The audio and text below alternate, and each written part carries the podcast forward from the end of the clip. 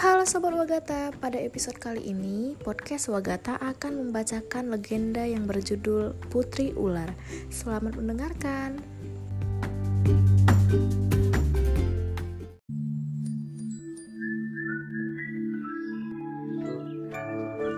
Pada zaman dahulu, di Sinalungun, Sumatera berdirilah sebuah kerajaan mewah yang dipimpin oleh seorang raja yang baik hati dan bijaksana. Ia memiliki seorang putri yang sangat cantik jelita. Kecantikannya pun populer hingga ke segala penjuru negeri. Sayangnya, ia memiliki sifat yang teramat buruk di belakangnya, orang-orang menyebutnya sebagai Putri Latah. Sebab, jika ada hal yang mengganggunya, ia dengan sangat mudah mengumpat. Pada suatu pagi, ia meminta kepada seorang dayangnya untuk membawakannya secangkir bunga teh. Karena lupa menambahkan gula, teh buatan dayang itu terasa kurang nikmat. Kemudian, sang putri berkata, If bahkan air sungai yang kotor pun lebih nikmat dan enak daripada teh buatan. Kau tak perlu lagi membuatkanku secangkir teh.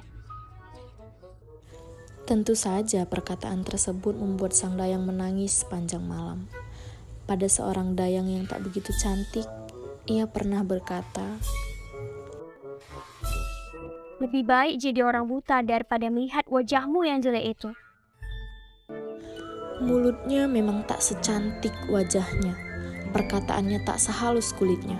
Ratu lalu berkata, Wahai anakku yang cantik, ibu tadi mendengar kalau kau berkata kasar pada salah satu dayang. Kenapa kau berbuat seperti itu? Memangnya kenapa, Bu? Wajahnya memang tidak cantik. Aku muak melihatnya.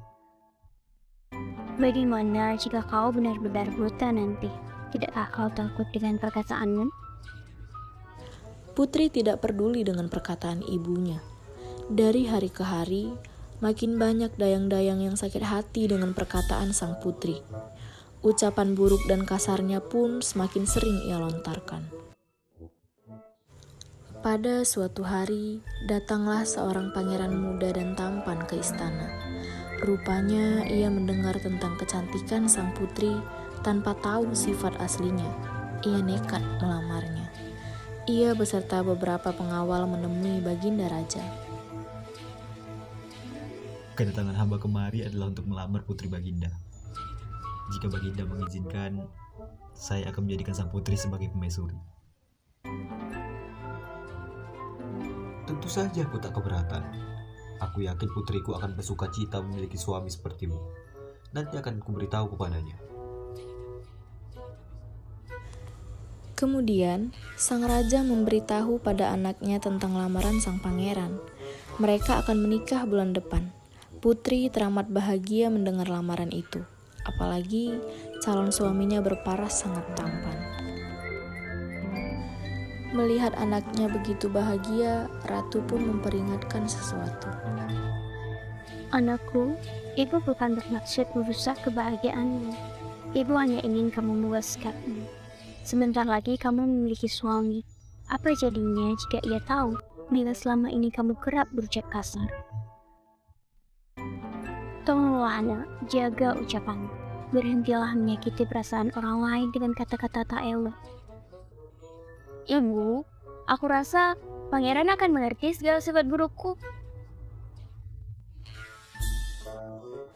Karena pernikahan akan diselenggarakan sebentar lagi, sang putri jadi semakin rajin merawat tubuhnya. Setiap hari ia rajin mandi di danau kecil belakang istana. Ia juga mencampur air mandinya dengan bermacam-macam bunga yang harum. Agar semakin halus, setiap hari ia menggosok kulitnya. Ia tak ingin ada noda sedikit pun di tubuhnya.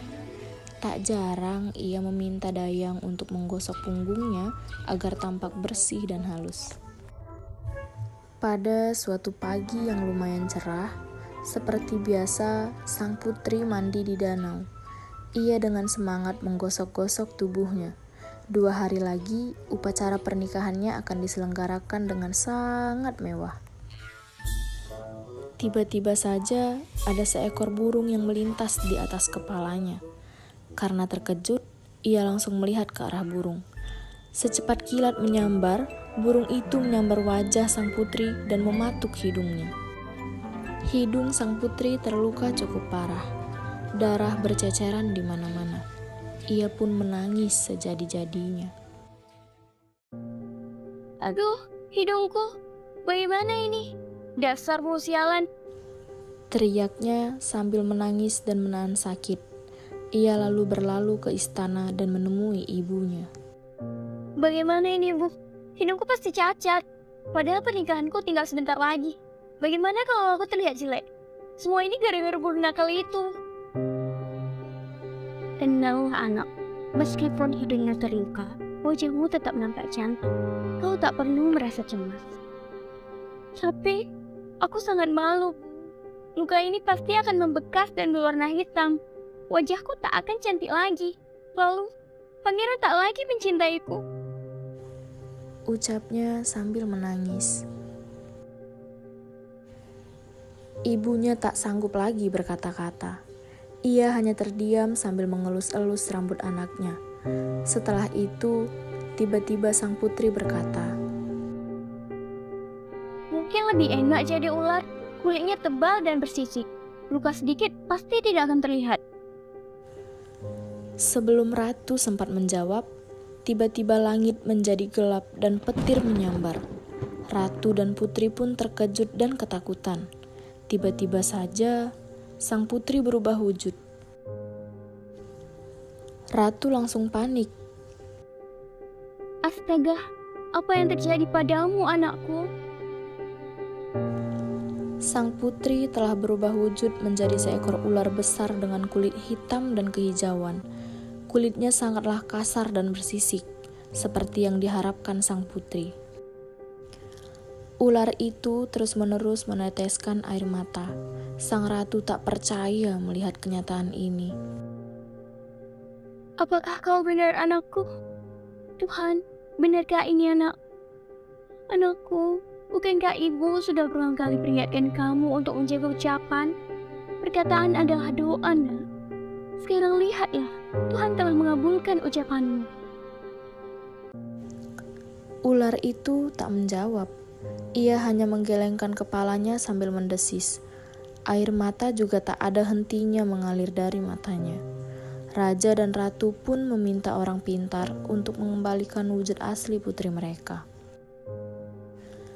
Namun, tak ada satupun orang yang bisa melakukannya. Putri ular lalu tinggal di sebuah gua di belakang istana. Ia tak ingin menampakkan dirinya karena sangat malu. Dalam hati ia berkata, Maafkan aku, ayah dan ibu. Seandainya aku bisa memutar waktu. Ucapnya bersedih.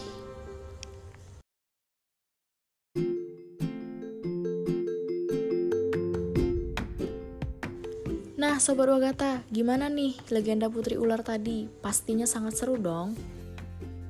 Jangan lupa saksikan terus episode podcast Wagata yang dinaungi oleh KBSI yang akan tayang setiap minggunya.